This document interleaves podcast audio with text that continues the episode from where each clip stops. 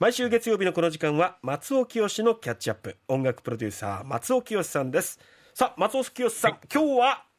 この時間どんな話題でしょうか、はい、あのー、アース・ウーネンド・ファイヤーっていう、えー、黒人グループ、はい、ご存知ですかね？はい。もちろん。まあ若い方でもしグループ名ご存知なくても、えー、えー、サウンドの方はどっかで耳にされたことがあるんじゃないかなと思いますね。すね今、バックで流れている。はい、流れてきました。 Let's Groove っていう曲。うん、まあ、これなんて、まあ、いわゆる、あの、日本におけるディスコっていう、ディスコ音楽の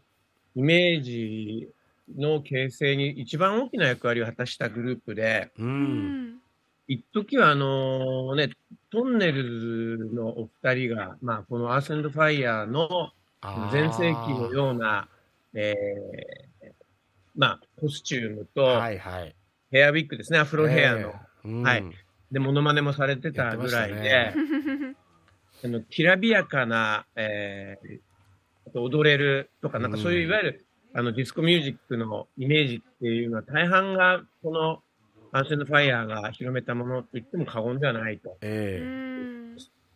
で、あのー、まあ、他にこのアンセンドファイヤーっっていう、まあ、60年代、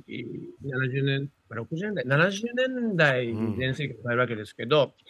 うん、えー、まあ、この人たち以外にもね、 Kool & the Gang とか、 Cameo とか、いろんな、あの、ディスコグループ出たんですが、やっぱりこのアース・エンド・ファイヤーっていう人たちは、うん、時はあの、ブラック・ビートルズって言われたぐらいの、うん、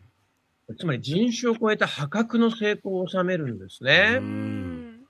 で、そのグループを創設した、えー、まあ、オリジナルのリーダーだったのが、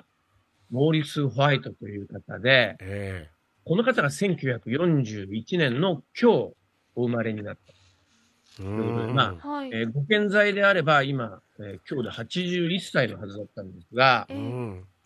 えー、まあ、残念ながらね、6年前に75歳でお亡くなりになりました。えーで、このモリス・ホワイトさんっていう人はもともと、まあ、シカゴを活動エリアとする有名なジャズドラマーだったんですね。うん。はい。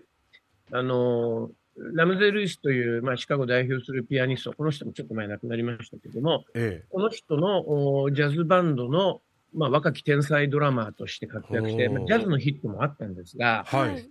えー、そこから脱退して自分がリーダーとして、うん、えー、ジャズにさらに、えー、ロックとか、他の音楽要素をたくさん加えて、えー、まあ、ポップな成功を収めようとして立ち上げたのがこのアース・イン・ファイアですね。はい。で、アース・イン・ファイアの特徴としては、このノリの良い音楽ということになるんですが、やっぱりこのきらびやかな、えー、音を作るために、えー、ホーンセクションを大胆に導入したりですとか、うん、あと見せるステージっていうことで、きらびやかなステージと、あとステージの上でマジックショーなんかも展開するっていう、うん、あのー、まあ、ライブをエンタメ化したという意味でおいても、これはもう音楽市場に残る人たちで、えー、実際あれなんですよね、あのー、まあ、70年代、80年代日本に来た時なんかも、ステージの上で、それこそかつての引田健康さんとかデビッド・カッパーフィールドじゃないですけど、ええ、あの、アーティストがステージからパッと消えて、はい、こっから出てきましたみたいな、そういう、かなり大掛かりなマジックショーなんかもあって、そのことと高い音楽性を両立してたという、極物にならずにね。うん。いうのは、まあ本当はあの、なんて言うんでしょう。音楽にビジュアルの要素っていう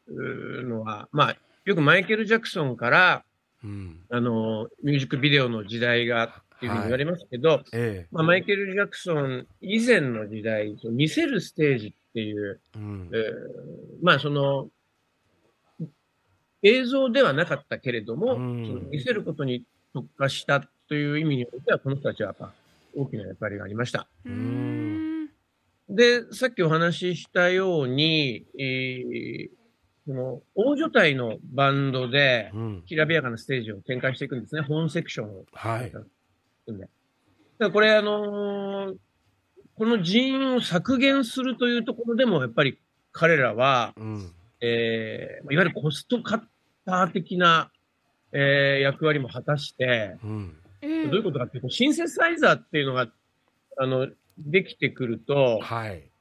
そんなに大人数の本セクションいらないじゃんと。うん。で、これやっぱりこの、ヒット出しても出してもメンバーが多いと、うん、その、売っても売っても、あとツアーで何本もやっても、ギャラの分配っていうので、なかなかその、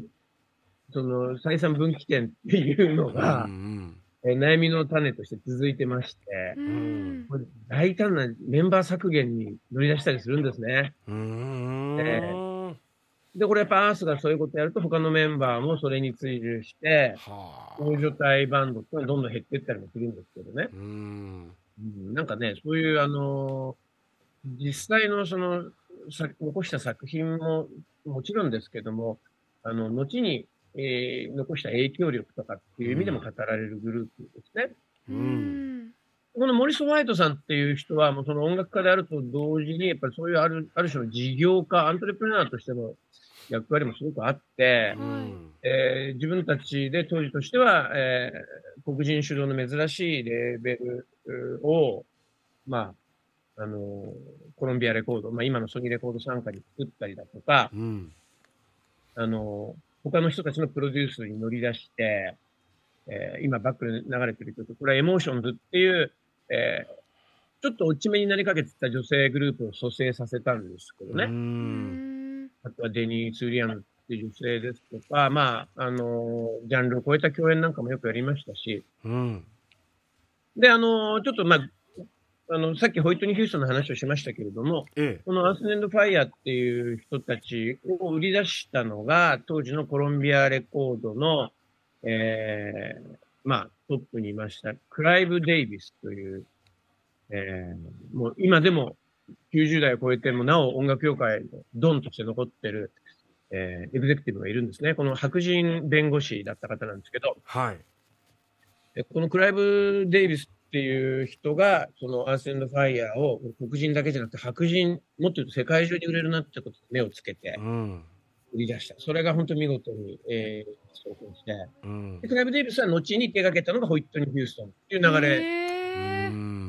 あるんですね。まあ、ホイットニー・ヒューストンであり、アリシャ・キーズであり、えー、ね。ですから今でこそその、まあ、ホイットニー以降、アリシャ・キーズももちろんですけれども、あの、人種の壁を越えて愛される黒人アーティストたくさんいますけれども、はい、あの、そういった前例を、まあ、クライブ・デイビスが初めて成功させたのはこのアース・ンド・ファイヤーで、あの、そういう、なんか音楽史だけじゃなくて音楽産業史の中でも、アース・ンド・ファイヤーっていうのは必ず、教科書に出てくる名前ですね。うんそれで今日は、えっと、まあ、こう、アーセンドファイアのノリノリの曲と、今、これバックで流れてる、ダッサウェイオブザワールドみたいな、ちょっとムードのある曲と、いくつか並べましたが、うん、はい。えー、この、まあ、モリス・ホワイトの誕生月である12月にちなんだ曲を、うん、えー、残してますんで、そちらを最後に聴いていただきたいんですが、うん、12月の曲なんですが、タイトルはちょっと違うという。うんうんうん。はいはいはい。看板に偽りあり。えセプテンバーでございます。うん。セプテンバーってタイトルの曲なんですけど、えー、歌詞をよくよく聞いてみると、Now December 12月に9月の恋を振り返るという歌なんですね。朝からノリノリになりますね、この曲聞くと。朝からノリノリですよね。ね車に乗ってたら最高ですね、また。ねね、だからあのー、まあ、ソウルミュージック好きあるあるなんですが、えー、えー、セプテンバーって実は、えー、12月の曲なんだよねってこうね、言いたがるおじさんっていうのがいるんですけど、